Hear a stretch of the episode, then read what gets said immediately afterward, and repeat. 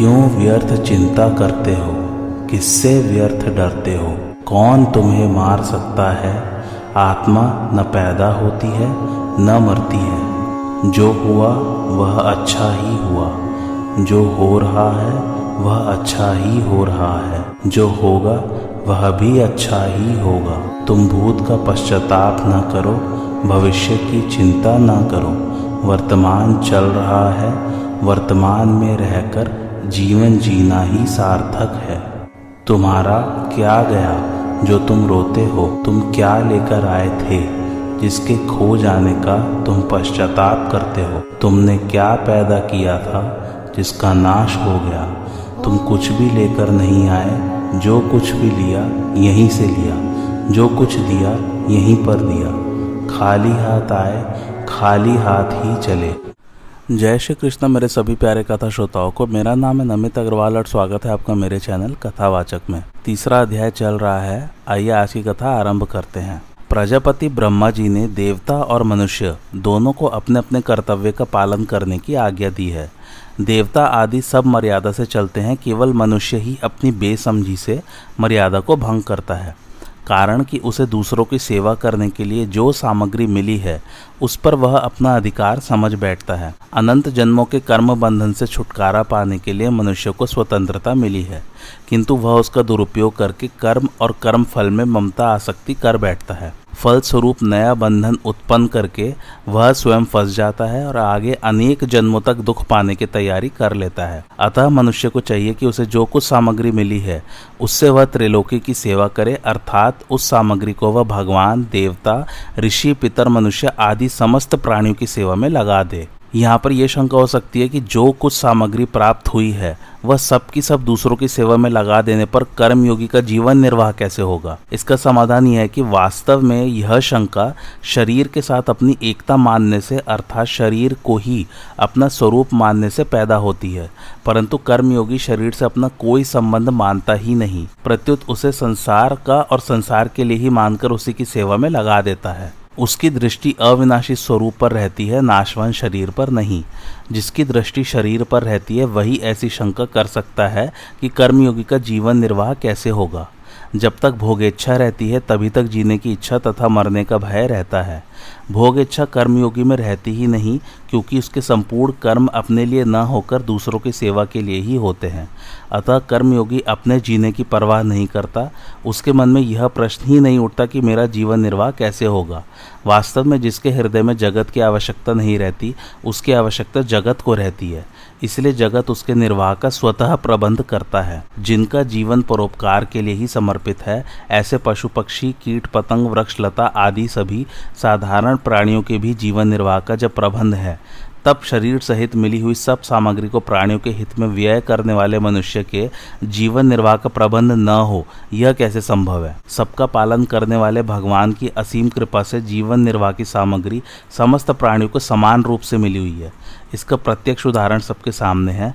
माता के शरीर में जहाँ रक्त ही रक्त रहता है, वहाँ भी बच्चे के जीवन निर्वाह के लिए मीठा और पुष्टिकर दूध स्वतः पैदा हो जाता है। अतः चाहे प्रारब्ध से मानो, चाहे भगवत कृपा से, मनुष्य के जीवन निर्वाह की सामग्री उसको मिलती ही है। इसमें संदेह, चिंता, शोक एवं विचार होना ही नहीं चाहिए। भगवान के राज्य में जब पापी से पापी एवं नास्तिक से नास्तिक पुरुष का भी जीवन निर्वाह होता है, तब कर्मयुग के जीवन निर्वाह में क्या बाधा आ सकती है? अतः यह प्रश्न उठाना ही भूल है। मध्य लोक में होने के कारण मनुष्य ऊपर के और नीचे के सभी लोकों में रहने वाले प्राणियों को पुष्ट कर सकता है। सबका हित करने के लिए ही मनुष्य को मध्य लोक में बसाया गया है। इसलिए मनुष्य कल्याण का अधिकारी है। भगवान ने यज्ञ के लिए किए जाने वाले कर्म बांधने वाले नहीं होते, ऐसा बताकर यज्ञ के लिए कर्म करने की आज्ञा दी है। उस आज्ञा को ब्रह्मा जी के वचनों द्वारा पुष्ट करके अपने वचनों से एक वाक्यता करते हुए आगे के श्लोक में यज्ञ अर्थात कर्तव्य कर्म करने और न करने के फल का स्पष्ट विवेचन करते हैं। यज्ञ शिष्टाशिन संतो मुच्यंते सर्व किलवश्य भुंजनते ते त्वघम पापा ये पचंत्याम कारणात। अर्थात यज्ञ शेष या योग का अनुभव करने वाले श्रेष्ठ मनुष्य संपूर्ण पापों से मुक्त हो जाते हैं, परंतु जो केवल अपने लिए ही पकाते, अर्थात सब कर्म करते हैं, वे पापी लोग तो पाप का ही भक्षण करते हैं। भावार्थ कर्तव्य कर्मों का निष्काम भाव से विधि पूर्वक पालन करने पर योग अथवा समता ही शेष रहती है। कर्म योग में यह खास बात है कि संसार से प्राप्त सामग्री के द्वारा ही कर्म होता है। अतः संसार की सेवा में लगा देने पर ही वह कर्म यज्ञ सिद्ध होता है। यज्ञ की सिद्धि के बाद स्वतः अवशिष्ट रहने वाला योग अपने लिए होता है। यह योग समता ही यज्ञ शेष है, जिसको भगवान ने अमृत कहा है। यज्ञ शेष का अनुभव करने पर मनुष्य में किसी भी प्रकार का बंधन नहीं रहता, उसके संपूर्ण संचित, प्रारब्ध और क्रियमाण कर्म विलीन हो जाते हैं। कामना न रहने से संचित कर्म विलीन हो जाते हैं। जब तक शरीर रहता है, तब तक प्रारब्ध के अनुसार अनुकूल प्रतिकूल परिस्थिति आती है, पर उससे वह सुखी दुखी नहीं होता, अर्थात उस परिस्थिति का उस पर कोई असर नहीं पड़ता। यह प्रारब्ध कर्म का विलीन होना है। फलेच्छा न रहने से क्रियमाण कर्म अकर्म हो जाते हैं, अर्थात फल देने वाले नहीं होते। यह क्रियमाण कर्म का विलीन होना है। संपूर्ण कर्मों के विलीन हो जाने पर उसे सनातन ब्रह्म की प्राप्ति हो जाती है। तात्पर्य है कि यज्ञ शेष का अनुभव करने वाले मनुष्य संपूर्ण बंधन रूप कर्मों से मुक्त हो जाते हैं।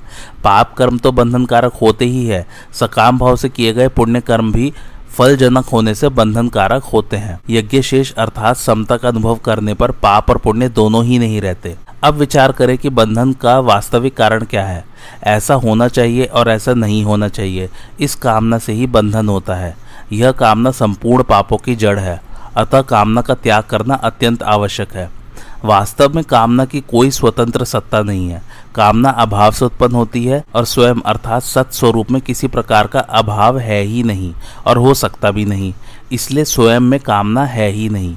केवल भूल से शरीर आदि असत पदार्थों के साथ अपनी एकता मानकर मनुष्य असत पदार्थों के अभाव से अपने में अभाव मानने लगता है और उस अभाव की पूर्ति के लिए असत पदार्थों की कामना करने लगता है।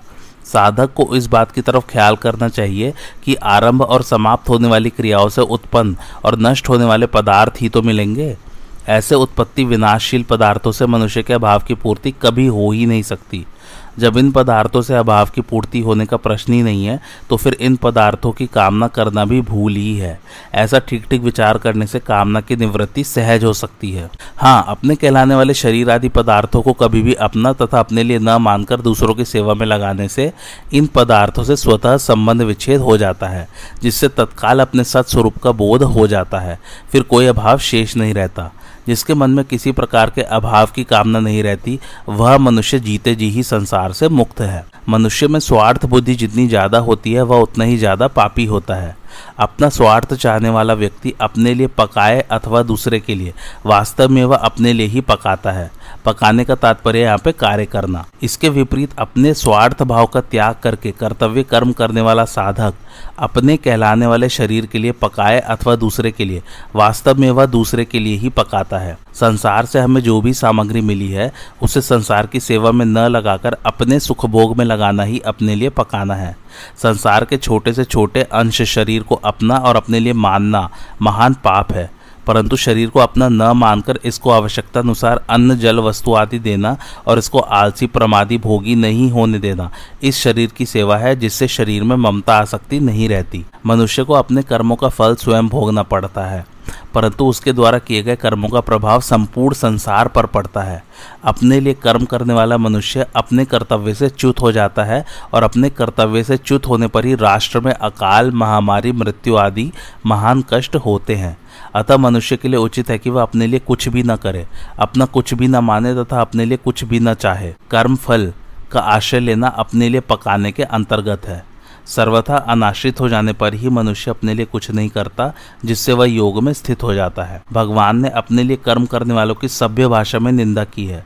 अपने लिए किए गए कर्मों से वह इतना पाप संग्रह कर लेता है कि चौरासी लाख योनियों एवं नरकों का दुख भोगने पर भी वह खत्म नहीं होता, प्रत्युत संचित के रूप में बाकी रह जाता है। मनुष्य योनि एक ऐसा अद्भुत खेत है जिसमें जो भी पाप या पुण्य का बीज बोया जाता है, वह अनेक जन्मों तक फल देता है। वास्तव में मनुष्य जन्म ही सब जन्मों का आदि तथा अंतिम जन्म है। यदि मनुष्य परमात्म प्राप्ति कर ले तो अंतिम जन्म भी यही है और परमात्म प्राप्ति न करे तो अनंत जन्मों का आदि जन्म भी यही है। अतः मनुष्य को तुरंत यह निश्चय कर लेना चाहिए कि अब मैं पाप, अर्थात अपने लिए कर्म नहीं करूँगा। इस निश्चय में बड़ी भारी शक्ति है। सच तो यह है कि परमात्मा की तरफ़ चलने का दृढ़ निश्चय होने पर पाप होना स्वतः रुक जाता है। मनुष्य के पास शरीर, योग्यता, पद, अधिकार, विद्या, बल आदि जो कुछ है, वह सब मिला हुआ है और बिछुड़ने वाला है। इसलिए वह अपना और अपने लिए नहीं है प्रत्यु दूसरों की सेवा के लिए है। इस बात में हमारी भारतीय संस्कृति का पूरा सिद्धांत आ जाता है। जैसे हमारे शरीर के सब अवयव शरीर के हित के लिए है, ऐसे ही संसार के सभी मनुष्य संसार के हित के लिए हैं। कोई मनुष्य किसी भी देश, वेश, वर्ण, आश्रम आदि का क्यों न हो, अपने कर्मों के द्वारा दूसरों की सेवा करके सुगमता पूर्वक अपना कल्याण कर सकता है। हमारे में जो कुछ भी विशेषता है, वह दूसरों के लिए है, अपने लिए नहीं। अगर सभी मनुष्य ऐसा करने लगे तो कोई भी बध नहीं रहेगा, सब जीवन मुक्त हो जाएँगे।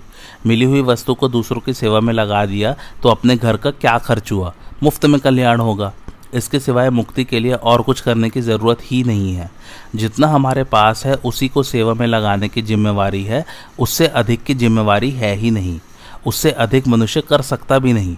अपने पास जितनी वस्तु, योग्यता और सामर्थ्य है, उतनी पूरी सेवा में खर्च करेंगे तो कल्याण भी पूरा ही होगा। वास्तव में शरीर से संसार का ही काम होता है, अपना काम होता ही नहीं, क्योंकि शरीर हमारे लिए है ही नहीं।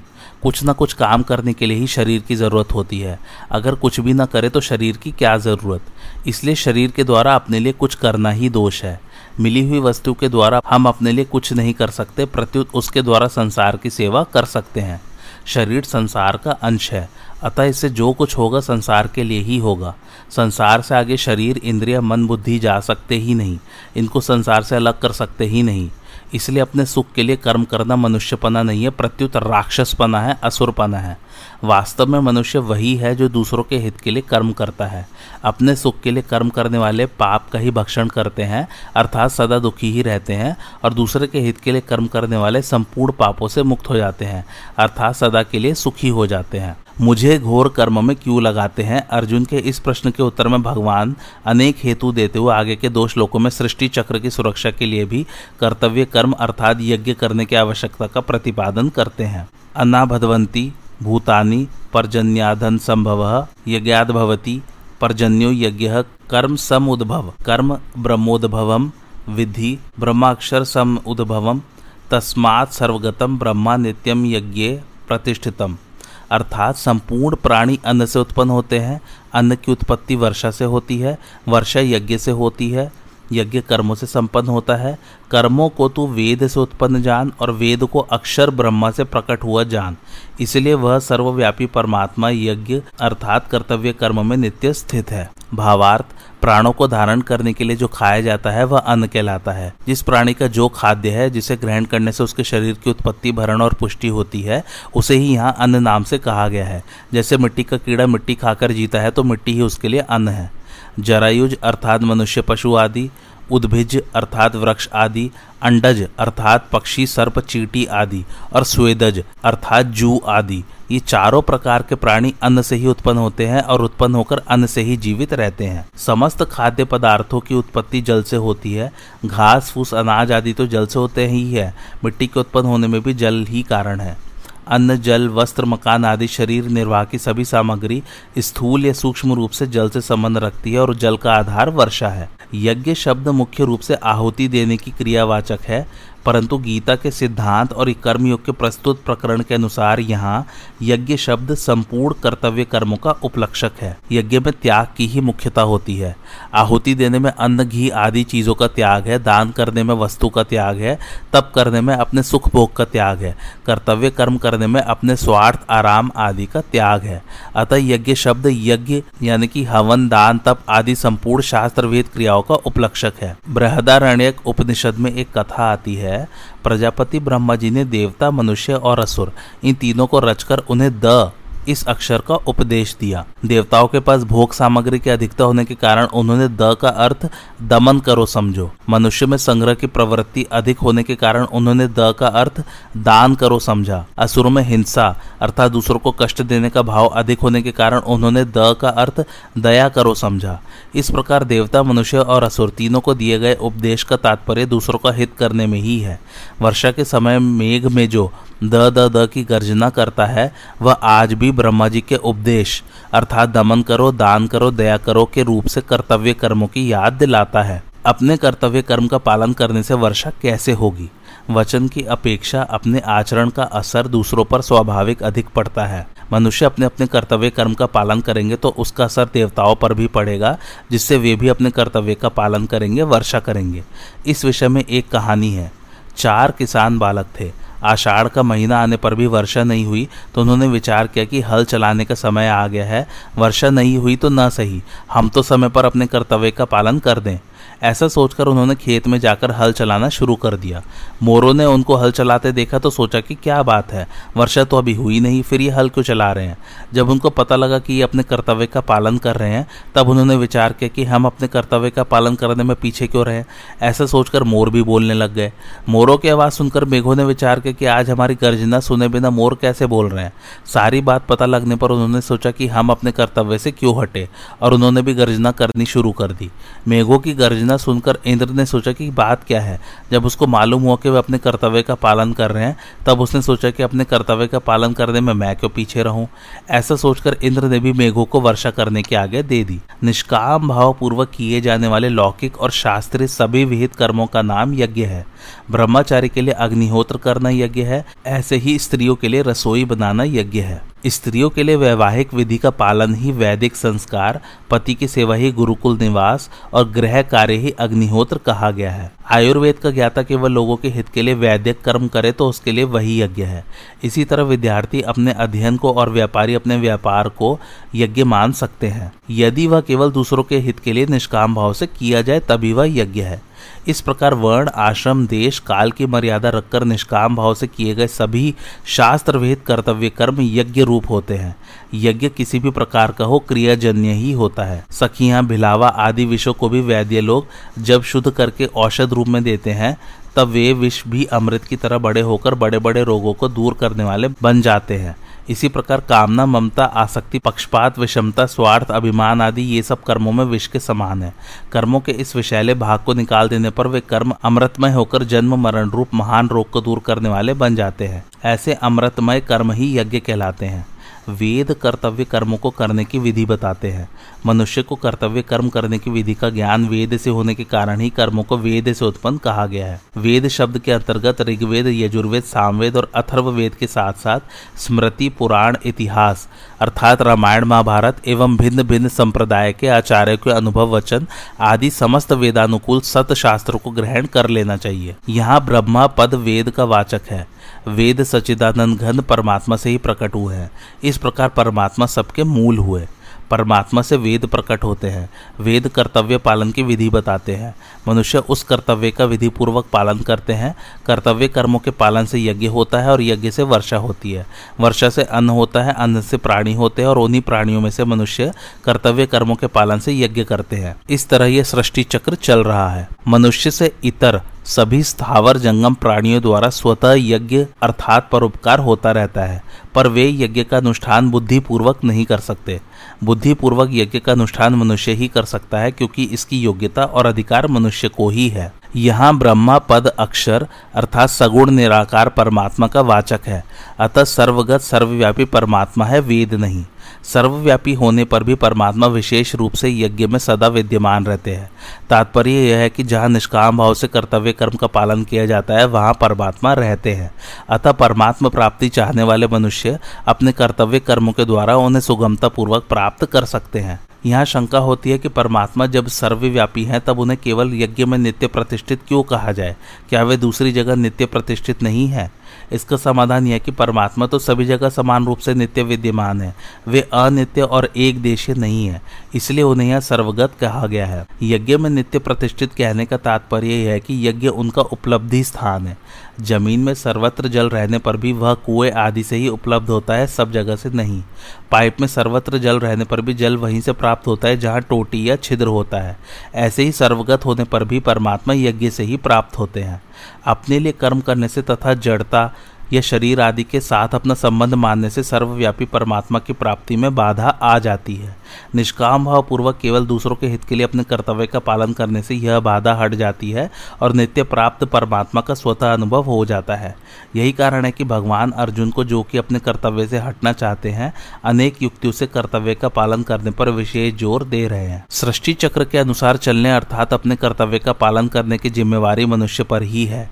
अतः जो मनुष्य अपने कर्तव्य का पालन नहीं करता, उसकी ताड़ना भगवान आगे के श्लोक में करते हैं। एवं प्रवर्तितम चक्रम नानुवर्तयति यह आघायुरिंद्रियारामो मोघम पार्थ स जीवती। अर्थात, हे पार्थ, जो मनुष्य इस लोक में इस प्रकार परंपरा से प्रचलित सृष्टि चक्र के अनुसार नहीं चलता, वह इंद्रियों के द्वारा भोगों में रमण करने वाला अघायु, अर्थात पापमय जीवन बिताने वाला मनुष्य संसार में व्यर्थ ही जीता है। भावार्थ, भगवान या अर्जुन के लिए पार्थ संबोधन देकर मानो यह कह रहे हैं कि तुम उसी कुंती के पुत्र हो जिसने आजीवन कष्ट सहकर भी अपने कर्तव्य का पालन किया था। अतः तुम्हारे से भी अपने कर्तव्य की अवहेलना नहीं होनी चाहिए। जिस युद्ध को तू घोर कर्म कह रहा है, वह तेरे लिए घोर कर्म नहीं, प्रत्युत कर्तव्य है। इसका पालन करना ही सृष्टि चक्र के अनुसार बरतना है और उसका पालन न करना, सृष्टि चक्र के अनुसार न बरतना है। जैसे रथ के पहिए का छोटा सा अंश भी टूट जाने पर रथ के समस्त अंगों को एवं उस पर बैठे रथी और सारथी को धक्का लगता है, ऐसे ही जो मनुष्य वर्णित सृष्टि चक्र के अनुसार नहीं चलता, वह समष्टि सृष्टि के संचालन में बाधा डालता है। संसार और व्यक्ति, दो विजातीय वस्तु नहीं है। जैसे शरीर का अंगों के साथ और अंगों का शरीर के साथ घनिष्ठ संबंध है, ऐसे ही संसार का व्यक्ति के साथ और व्यक्ति का संसार के साथ घनिष्ठ संबंध है। जब व्यक्ति कामना, ममता, आसक्ति और अहमता का त्याग करके अपने कर्तव्य का पालन करता है, तब उससे संपूर्ण सृष्टि में स्वतः सुख पहुँचता है। जो मनुष्य कामना, ममता, आसक्ति आदि से युक्त होकर इंद्रियों के द्वारा भोग भोगता है, उसे यह भोगों में रमण करने वाला कहा गया है। ऐसा मनुष्य पशु से भी नीचा है, क्योंकि पशु नए पाप नहीं करता, प्रत्युत पहले किए गए पापों का ही फल भोगकर निर्मलता की ओर जाता है। परंतु इंद्रिय राम मनुष्य नए नए पाप करके पतन की ओर जाता है और साथ ही सृष्टि चक्र में बाधा उत्पन्न करके संपूर्ण सृष्टि को दुख पहुंचाता है। सृष्टि चक्र के अनुसार न चलने वाले मनुष्य की आयु उसका जीवन केवल पापमय है। कारण कि इंद्रियों के द्वारा भोग बुद्धि से भोग भोगने वाला मनुष्य हिंसा रूप पाप से बच ही नहीं सकता। स्वार्थी, अभिमानी और भोग तथा संग्रह को चाहने वाले मनुष्य के द्वारा दूसरों का अहित होता है। अतः ऐसे मनुष्य का जीवन पापमय होता है। अपने कर्तव्य का पालन न करने वाले मनुष्य की सभ्य भाषा में निंदा या ताड़ना करते हुए भगवान कहते हैं कि ऐसा मनुष्य संसार में व्यर्थ ही जीता है। अर्थात वह मर जाए तो अच्छा है। तात्पर्य यह है कि यदि वह अपने कर्तव्य का पालन करके सृष्टि को सुख नहीं पहुंचाता तो कम से कम दुख तो ना पहुँचाए। जैसे भगवान श्री राम के वनवास के समय अयोध्या वासियों के चित्रकूट आने पर कोल, किरात, भील आदि जंगली लोगों ने उनसे कहा था कि हम आपके वस्त्र और बर्तन नहीं चुरा लेते, यही हमारी बहुत बड़ी सेवा है। ऐसे ही अपने कर्तव्य का पालन न करने वाले मनुष्य कम से कम सृष्टि चक्र में बाधा न डाले तो यह उनकी सेवा ही है। संसार से संबंध विच्छेद करने के लिए जो अपने कर्तव्य का पालन नहीं करता, उस मनुष्य के श्लोक में ताड़ना की गई है। परंतु जिसने अपने कर्तव्य का पालन करके संसार से संबंध विच्छेद कर लिया है, उस महापुरुष की स्थिति का वर्णन भगवान आगे के दो श्लोकों में करते हैं। यस्वात्म रतिरेव स्यादात्म तृप्त मानव आत्मन्येव च संतुष्ट स्तस्य कार्यम न विद्यते। अर्थात परंतु जो मनुष्य अपने आप में ही रमण करने वाला और अपने आप में ही तृप्त तथा अपने आप में ही संतुष्ट है, उसके लिए कोई कर्तव्य नहीं है। भावार्थ, जब तक मनुष्य अपना संबंध संसार से मानता है, तब तक वह अपनी रति अर्थात प्रीति इंद्रियों के भोगों से एवं स्त्री, पुत्र, परिवार आदि से तृप्ति, भोजन से तथा संतुष्टि धन से मानता है। परंतु इसमें उसकी प्रीति, तृप्ति और संतुष्टि न तो कभी पूर्ण ही होती है और न निरंतर ही रहती है, कारण कि संसार प्रतिक्षण परिवर्तनशील, जड़ और नाशवान है, तथा स्वयं सदा एक रस रहने वाला चेतन और अविनाशी है। तात्पर्य है कि स्वयं का संसार के साथ लेश मात्र भी संबंध नहीं है, अतः स्वयं की प्रीति, तृप्ति और संतुष्टि संसार से कैसे हो सकती है? किसी भी मनुष्य की प्रीति संसार में सदा नहीं रहती, यह सभी का अनुभव है। विवाह के समय स्त्री और पुरुष में परस्पर जो प्रीति या आकर्षण प्रतीत होता है, वह एक दो संतान होने के बाद नहीं रहता। कहीं कहीं तो स्त्रियाँ अपने वृद्ध पति के लिए यहाँ तक कह देती हैं कि बुढ़ा मर जाए तो अच्छा है। भोजन करने से प्राप्त तृप्ति भी कुछ ही समय के लिए प्रतीत होती है। मनुष्य को धन प्राप्ति में जो संतुष्टि प्रतीत होती है, वह भी क्षणिक होती है, क्योंकि धन की लालसा सदा उत्तरोत्तर बढ़ती ही रहती है, इसलिए कमी निरंतर बनी रहती है। तात्पर्य यही है कि संसार में प्रीति, तृप्ति और संतुष्टि कभी स्थायी नहीं रह सकती। मनुष्य को सांसारिक वस्तु में प्रीति, तृप्ति और संतुष्टि की केवल प्रतीति होती है, वास्तव में होती नहीं। अगर होती तो पुनः अर्थी, अतृप्ति एवं असंतुष्टि नहीं होती। स्वरूप से प्रीति, तृप्ति और संतुष्टि स्वतः सिद्ध है, स्वरूप सत है। सत में कभी कोई अभाव नहीं होता और अभाव के बिना कोई कामना पैदा नहीं होती। इसलिए स्वरूप में निष्कामता स्वतः सिद्ध है। परंतु जब जीव भूल से संसार के साथ अपना संबंध मान लेता है, तब वह प्रीति, तृप्ति और संतुष्टि को संसार में ढूँढने लगता है और उसके लिए सांसारिक वस्तुओं की कामना करने लगता है। कामना करने के बाद जब वह वस्तु मिलती है, तब मन में स्थित कामना के निकलने के बाद दूसरी कामना के पैदा होने से पहले उसकी अवस्था निष्काम हो जाती है और उसी निष्कामता का उसे सुख होता है। परंतु उस सुख को मनुष्य भूल से सांसारिक वस्तु की प्राप्ति से उत्पन्न हुआ मान लेता है, तथा उस सुख को ही प्रीति, तृप्ति और संतुष्टि के नाम से कहता है। अगर वस्तु की प्राप्ति से वह सुख होता तो उसके मिलने के बाद उस वस्तु के रहते हुए सदा सुख रहता, दुख कभी न होता और पुनः वस्तु की कामना उत्पन्न न होती। परंतु सांसारिक वस्तु से कभी भी पूर्ण प्रीति, तृप्ति और संतुष्टि प्राप्त न हो सकने के कारण, तथा संसार से ममता का संबंध बना रहने के कारण, वह पुनः नई नई कामनाएँ करने लगता है। कामना उत्पन्न होने पर अपने में अभाव का तथा काम्य वस्तु के मिलने पर अपने में पराधीनता का अनुभव होता है। अतः कामना वाला मनुष्य सदा दुखी रहता है। यहाँ यह बात ध्यान देने की है कि साधक तो उस सुख का मूल कारण निष्कामता को मानते हैं और दुखों का कारण कामना को मानते हैं, परंतु संसार में आसक्त मनुष्य वस्तु की प्राप्ति से सुख मानते हैं और वस्तु की अप्राप्ति से दुख मानते हैं। यदि आसक्त मनुष्य भी साधक के समान यथार्थ दृष्टि से देखे तो उसको शीघ्र स्वतः सिद्ध निष्कामता का अनुभव हो सकता है। सकाम मनुष्य को कर्मयोग का अधिकारी कहा गया है। सकाम मनुष्य की प्रीति, तृप्ति और संतुष्टि संसार में होती है। अतः कर्मयोग द्वारा सिद्ध निष्काम महापुरुषों की स्थिति का वर्णन करते हुए भगवान कहते हैं कि उनकी प्रीति, तृप्ति और संतुष्टि सकाम मनुष्य की तरह संसार में न होकर अपने आप स्वरूप में ही हो जाती है, जो स्वरूपतः पहले से ही है। वास्तव में प्रीति, तृप्ति और संतुष्टि तीनों अलग अलग न होते हुए भी संसार के संबंध से अलग अलग प्रतीत होती है। इसलिए संसार से संबंध विच्छेद होने पर उस महापुरुष की प्रीति, तृप्ति और संतुष्टि तीनों एक ही तत्व स्वरूप में हो जाती है। इससे यह भाव प्रकट होता है कि कर्म योगी की प्रीति, तृप्ति और संतुष्टि में किसी प्रकार की कमी नहीं रहती एवं तत्व के अतिरिक्त अन्य की आवश्यकता भी नहीं रहती। मनुष्य के लिए जो भी कर्तव्य कर्म का विधान किया गया है, उसका उद्देश्य परम कल्याण स्वरूप परमात्मा को प्राप्त करना ही है। किसी भी साधन अर्थात कर्मयोग ज्ञान योग अथवा भक्ति योग के द्वारा उद्देश्य की सिद्धि हो जाने पर मनुष्य के लिए कुछ भी करना, जानना अथवा पाना शेष नहीं रहता, जो मनुष्य जीवन की परम सफलता है। मनुष्य के वास्तविक स्वरूप में किंचित मात्र भाव न रहने पर भी, जब तक वह संसार के संबंध के कारण अपने में अभाव समझकर और शरीर को मैं तथा मेरा मानकर अपने लिए कर्म करता है, तब तक उसके लिए कर्तव्य शेष रहता ही है। परंतु जब वह अपने लिए कुछ भी न करके दूसरों के लिए, अर्थात शरीर, इंद्रिया, मन, बुद्धि, प्राणों के लिए माता पिता स्त्री, पुत्र, परिवार के लिए, समाज के लिए, देश के लिए और जगत के लिए संपूर्ण कर्म करता है, तब उसका संसार से संबंध विच्छेद हो जाता है। संसार से सर्वथा संबंध विच्छेद होने पर उसका अपने लिए कोई कर्तव्य शेष नहीं रहता, कारण के स्वरूप में कोई भी क्रिया नहीं होती। जो भी क्रिया होती है, संसार के संबंध से ही होती है और सांसारिक वस्तु के द्वारा ही होती है, अतः जिनका संसार से संबंध है, उन्हीं के लिए कर्तव्य है। कर्म तब होता है जब कुछ न कुछ पाने की कामना होती है और कामना पैदा होती है अभाव से। सिद्ध महापुरुष में कोई अभाव होता ही नहीं, फिर उनके लिए करना कैसा?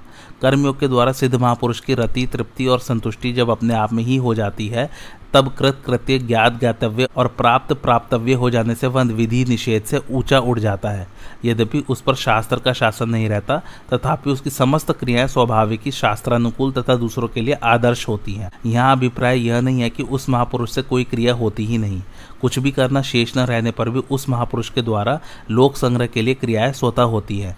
जैसे पलकों का गिरना उठना, श्वासों का आना जाना, भोजन का पचना आदि क्रियाएँ स्वतः होती हैं। ऐसे ही उस महापुरुष के द्वारा सभी शास्त्रानुकूल आदर्श रूप क्रियाएँ भी स्वतः होती हैं। कर्मयोगी निस्वार्थ भाव से संसार की सेवा के लिए संपूर्ण कर्म करता है। जैसे गंगा जल से गंगा का ही पूजन किया जाए, ऐसे ही संसार से मिले शरीर, इंद्रिय, मन, बुद्धि और अहम को संसार की ही सेवा में लगा देने से चिन्मय स्वरूप शेष रह जाता है। इसलिए उसकी प्रीति, तृप्ति और संतुष्टि स्वरूप में ही होती है। सांसारिक विधि और निषेध दोनों वास्तव में निषेध ही, क्योंकि ये दोनों ही नहीं रहने वाले हैं। इसलिए संसार से संबंध विच्छेद होने पर कर्मयोगी के लिए कोई विधि निषेध रहता ही नहीं। नैव तस्य कृते नार्थो ना कृते नेह कश्चन, न चास्य सर्वभूतेषु कश्चिदर्थ व्यपाशय अर्थात उस कर्मयोग से सिद्ध हुए महापुरुष का इस संसार में न तो कर्म करने से कोई प्रयोजन रहता है, और न कर्म, न करने से ही कोई प्रयोजन रहता है, तथा संपूर्ण प्राणियों में किसी भी प्राणी के साथ इसका किंचित मात्र भी स्वार्थ का संबंध नहीं रहता। भावार्थ प्रत्येक मनुष्य की कुछ न कुछ करने की प्रवृत्ति होती है। जब तक यह करने की प्रवृत्ति किसी सांसारिक वस्तु की प्राप्ति के लिए होती है, तब तक उसका अपने लिए करना शेष रहता ही है। अपने लिए कुछ न कुछ पाने की इच्छा से ही मनुष्य बंधता है। उस इच्छा की निवृत्ति के लिए कर्तव्य कर्म करने की आवश्यकता है। कर्म दो प्रकार से किए जाते हैं, कामना पूर्ति के लिए और कामना निवृत्ति के लिए। साधारण मनुष्य तो कामना पूर्ति के लिए कर्म करते हैं, पर कर्मयोगी कामना निवृत्ति के लिए कर्म करता है। इसलिए कर्मयोग से सिद्ध महापुरुष में कोई भी कामना न रहने के कारण उसका किसी भी कर्तव्य से किंचित मात्र भी संबंध नहीं रहता। उसके द्वारा निस्वार्थ भाव से समस्त सृष्टि के हित के लिए स्वतः कर्तव्य कर्म होते हैं। कर्मयोग से सिद्ध महापुरुष का कर्मों से अपने लिए कोई संबंध नहीं रहता। इस महापुरुष का यह अनुभव होता है कि पदार्थ, शरीर, इंद्रिय, अंतकरण आदि केवल संसार के हैं और संसार से मिले हैं व्यक्तिगत नहीं है। अतः इनके द्वारा केवल संसार के लिए ही कर्म करना है, अपने लिए नहीं। कारण यह है कि संसार की सहायता के बिना कोई भी कर्म नहीं किया जा सकता। इसके अलावा मिली हुई कर्म सामग्री का संबंध भी समष्टि संसार के साथ ही अपने साथ नहीं। इसलिए अपना कुछ नहीं है। व्यष्टि के लिए समष्टि हो ही नहीं सकती। मनुष्य की यही गलती होती है कि वह अपने लिए समष्टि का उपयोग करना चाहता है, इसी से उसे अशांति होती है। अगर वह शरीर, इंद्रिय, मन, बुद्धि, पदार्थ आदि का समष्टि के लिए उपयोग करे तो उसे महान शांति प्राप्त हो सकती है। कर्मयोग से सिद्ध महापुरुष में यही विशेषता रहती है कि उसके कहलाने वाले शरीर, इंद्रिय, मन, बुद्धि, पदार्थ आदि का उपयोग मात्र संसार के लिए ही होता है। अतः उसका शरीर आदि की क्रियाओं से अपना कोई प्रयोजन नहीं रहता। प्रयोजन न रहने पर भी उस महापुरुष से स्वाभाविक ही लोगों के लिए आदर्श रूप उत्तम कर्म होते हैं, जिसका कर्म करने से प्रयोजन रहता है, उससे आदर्श कर्म नहीं होते, यह सिद्धांत है। जो मनुष्य शरीर, इंद्रिय, मन, बुद्धि आदि से अपना संबंध मानता है और आलस्य, प्रमाद आदि में रुचि रखता है, वह कर्मों को नहीं करना चाहता, क्योंकि उसका प्रयोजन प्रमाद, आलस्य, आराम आदि से उत्पन्न तामस सुख रहता है। परंतु यह महापुरुष जो सात्विक सुख से भी ऊँचा उठ चुका है, तामस सुख में प्रवृत्त हो ही कैसे सकता है? क्योंकि इसका शरीर आदि से किंचित मात्र भी संबंध नहीं रहता। फिर आलस्य आराम आदि में रुचि रहने का तो प्रश्न ही नहीं उठता। प्राय साधक कर्मों के न करने को ही महत्व देते हैं। वे कर्मों से उपरत होकर समाधि में स्थित होना चाहते हैं, जिससे कोई भी चिंतन बाकी न रहे। यह बात श्रेष्ठ और लाभप्रद तो है, पर सिद्धांत नहीं है। यद्यपि प्रवृत्ति, अर्थात करने की अपेक्षा निवृत्ति, न करना ही श्रेष्ठ है, तथापि यह तत्व नहीं है। प्रवृत्ति और निवृत्ति दोनों ही प्रकृति के राज्य में है। निर्विकल्प समाधि तक सब प्रकृति का राज्य है, क्योंकि निर्विकल्प समाधि से भी व्युत्थान होता है। क्रिया मात्र प्रकृति में ही होती है, और क्रिया हुए बिना व्युत्थान का होना संभव ही नहीं। इसलिए चलने, बोलने, देखने, सुनने आदि की तरह सोना, बैठना, खड़ा होना, मौन होना, मूर्छित होना और समाधिस्थ होना भी क्रिया है। वास्तविक तत्व में प्रवृत्ति और निवृत्ति दोनों ही नहीं है। वह प्रवृत्ति और निवृत्ति दोनों का निर्लिप्त प्रकाशक है। शरीर से तादात्म्य होने पर ही करना और न करना ये दो विभाग अर्थात द्वंद्व होते हैं।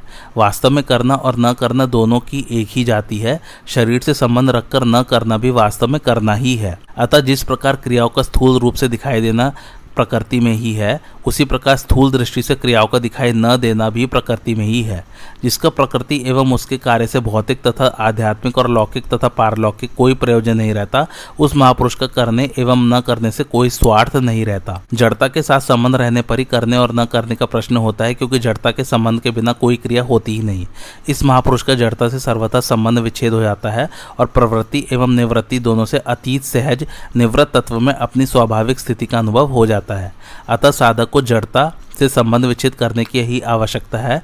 तत्व तो सदा जो कत्व विद्यमान है ही।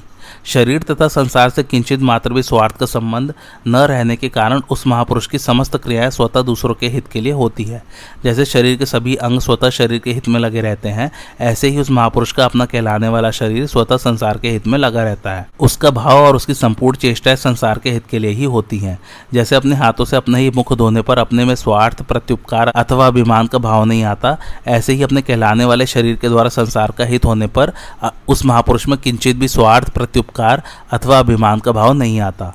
पूर्व श्लोक में भगवान ने सिद्ध महापुरुष के लिए कहा कि उसके लिए कोई कर्तव्य नहीं है। उसका हेतु बताते हुए भगवान ने इस श्लोक में उस महापुरुष के लिए तीन बातें कही हैं। पहली, कर्म करने से उसका कोई प्रयोजन नहीं रहता। दूसरी, कर्म न करने से भी उसका कोई प्रयोजन नहीं रहता। और तीसरी, किसी भी प्राणी और पदार्थ से उसका किंचित मात्र भी स्वार्थ का संबंध नहीं रहता। अर्थात कुछ पाने से भी उसका कोई प्रयोजन नहीं रहता। वस्तुतः स्वरूप में करने अथवा न करने का कोई प्रयोजन नहीं है और किसी व्यक्ति तथा वस्तु के साथ कोई संबंध भी नहीं है। कारण कि शुद्ध स्वरूप के द्वारा कोई क्रिया होती होती ही नहीं। जो भी क्रिया होती है, वह प्रकृति और प्रकृति जन्य पदार्थों के संबंध से ही होती है। इसलिए अपने लिए कुछ करने का विधान ही नहीं है। जब तक मनुष्य में करने का राग, पाने की इच्छा, जीने की आशा और मरने का भय रहता है, तब तक उस पर कर्तव्य का दायित्व रहता है। परंतु जिसमें किसी भी क्रिया को करने अथवा न करने का कोई राग नहीं है, संसार की किसी भी वस्तु आदि को प्राप्त करने की इच्छा नहीं है, जीवित रहने की कोई आशा नहीं है और मृत्यु से कोई भय नहीं है, उसे कर्तव्य करना नहीं पड़ता, प्रत्युत उससे स्वतः कर्तव्य कर्म होते रहते हैं।